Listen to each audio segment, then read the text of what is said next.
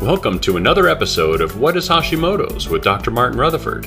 To find out more on any of our topics, or for information on scheduling a consultation with Dr. Rutherford, please visit us at whatishashimoto's.com. And now, here's Dr. Rutherford. a TPO of 10,000. Like, ah, doc, save me, please, I'm dying, help. it's 10,000. I just had one the other day, it was 20,000. Just had one the other day, it was 20,000. So, um, so, so that's pretty scary if you have no idea what that means. And our, you know, our tendencies, there's a lot of tests that I run. Um, one of them is food sensitivity tests that have just so many different interpretations, and you have to know what those interpretations are. And I have one of these this morning, like a, a, note on it, like, well, this says this this this food sensitivity test says I should eat this, and this one says I shouldn't eat this, and which one is it? And and and both of them were different food sensitivity tests, and they had di- completely different meanings, and they were totally congruent, and and and so you need to know the nuances of of how that can happen because we're used to looking at blood tests forever, right? You're used to walking in and your doctor goes, Your blood sugar is 102, so you're a little bit over. So, but let's not worry about it yet because it's just early prediabetes. So that's where we're at. It's like it's like look at these numbers. But we're finding out in chronic conditions that, especially Hashimoto's, you, just can't do that. There's just so many nuances to how you look, delve into these, these tests and understand these numbers. Uh, so thyroid peroxidase enzyme, that's the most commonly attacked thyroid enzyme in autoimmunity. There's an antithyroglobulin one, and then there's another one for Graves, but TPO is it. You say TPO, most people know what you're talking about um, in that field. And so, so that gets attacked, and then that starts to make you make more thyroid hormone and you start getting jittery, okay? So I have patients that come in and they and they, they lay me lay down in front of me like the one the other day it was 20,000. It was 20,000. And and and but she didn't have heart palpitations, she didn't have anxiety, she she wasn't, you know, thin and couldn't put on weight.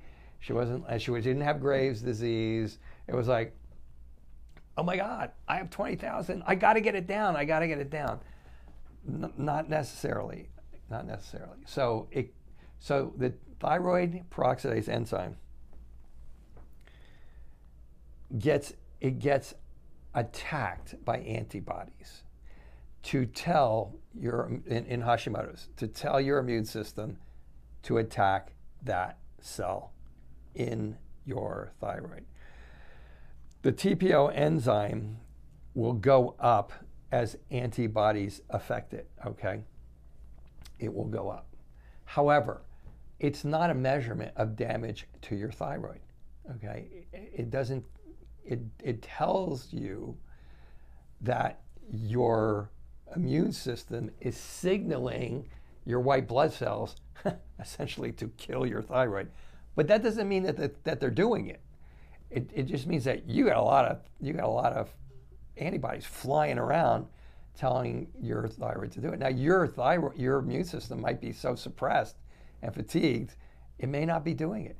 There's a number of reasons that it might not be doing it. I might have a patient who's coming in and they figured out a lot of their food sensitivities and, and or whatever it is, they figured out chemical sensitivities or they've taken vitamin D and it may dampen the white blood cell response despite the fact that the person's making a ton of these of these uh, antibodies that are raising your TPO. So a better marker, believe it or not, as to how much damage is being done to your thyroid is the thyroid stimulating hormone, which thanks to my, many of my colleagues and myself has become like the duh, they only do thyroid, thyroid stimulating hormone. Now that's dumb to just do thyroid stimulating hormone. However, when you're evaluating a thyroid, or trying to evaluate the whole thing. However, it's a, an extremely good marker for measuring damage to your thyroid. So if you have a so if you have a thyroid stimulating hormone, let's use the range 1 to 3. That's the range that I like. Okay, some people are 1.8 to 2.8. Those are really strict. Others are the medical professions like 0.4 or 5 to 4.5. So it's just wide. Let's use one to three. Okay, so so let's say you're in one to three. Let's say you're 2.8. If you're in 2.8 and you are on a certain thyroid hormone, so you're taking a thyroid hormone at let's use let's use 50. Okay, so at 50 micrograms this year. Um, and then you come back the next year and it's 75, and then you come back the next year and it's and it's and it's you know 125. Your thyroid is being damaged. You could have you could have antibodies at 14. You could have antibodies at 20,000. It, it, it's not the antibodies. It's not it's not the antibodies. It's that a part of your immune system is attacking. There's another test that you can tell as to whether that's happening. They're called T and B lymphocytes and, um, and natural killer cells, and you can look at those. And if those are flared up, you've got a problem. Okay, so nobody even talks about those. They're very, very um, not known for some reason. They're just basically uh, a specific panel of the white blood cells that do the killing. So these guys, these 2,000, they don't do the killing. So you, really, you should run a TSH. If your TSHs are going up like like every six months, you should probably have your thyroid checked every three months, because in that period of time, your thyroid's being damaged, and and you'll be getting symptoms. So if you, so basically, that's the whole skinny on that. Basically, your your your TSH, if it's normal, is going to be telling you there's not a lot of damage. If your TSHs are going up like this, then it, these can be all over the place. And, and, and these are not telling you. So if you get 2,000, do not faint, okay? It doesn't, if you have 2,000 and you're not getting heart palpitations and anxiety and insomnia and sweats, it does not mean we got to get the number from 102 down to 98. It does not mean that, okay? It, and, and so, so I, I wanted to clear that up. Um, it's actually a pretty wide topic, um, but I think that really covers the vast majority of what I wanted to say about that without getting too deep into the weeds. Um, so you, there, there are other there are other ways. There are other ways to tell how um, how much damage there is, what's really important. But you can use one last thing. You can use that TPO. Let's say somebody comes in here with a thyroid peroxidase enzyme 500, and let's say that's kind. Of, I use it as their baseline. So we use it as their baseline. So then the person's getting better, getting better, getting better. Maybe, maybe, maybe it doesn't move. Maybe it just stays right there, okay?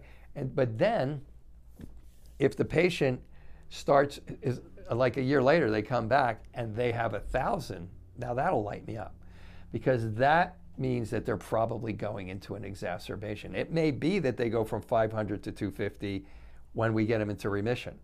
But I kind of use that, so I'll use that first baseline as okay, here's where they were when they came in here, and, and here's the nuances of how to use that in a clinical way that are relevant that you can use it for that. But, but it, has, it has almost nothing to do with the actual damage that's going to your tissue. You would, you would be better off by going by your symptoms than, than, than going by that. So now that, I think that really covers all the pretty much the Cliff Notes basics of, of, of what you need to know about TPOs of a 1,000 or 2,000 or 20,000 or 10,000 or all the thousands. okay. All right. So that's TPO and 10,000.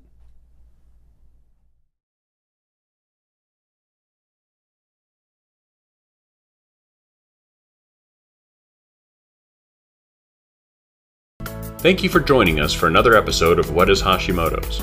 To find out more on any of our topics, or for information on scheduling a consultation with Dr. Rutherford, please visit us at whatishashimoto's.com.